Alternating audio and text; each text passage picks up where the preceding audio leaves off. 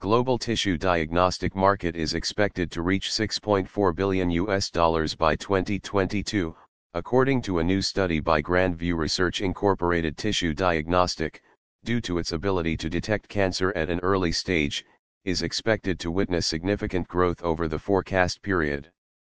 Increasing incidences of breast cancer, rising geriatric population base and the growing demand for personalized medicines are high impact rendering drivers of the tissue diagnostics market.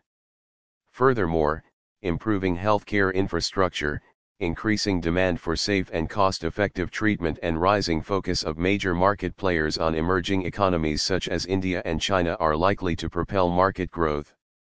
Technological advancement occurring in the field of tissue diagnostics is expected to lead towards the availability of better option for healthcare professionals and the patients. Tissue diagnostic procedures encompass a broad array of technologies designed to revolutionize the cancer diagnosis process and provide apt molecular information. Tissue diagnostic detects the presence of malignant cells by performing microscopic study of the involved tissue. This investigation is considered to be vital for any type of cancer in order to decide the most effective treatment line.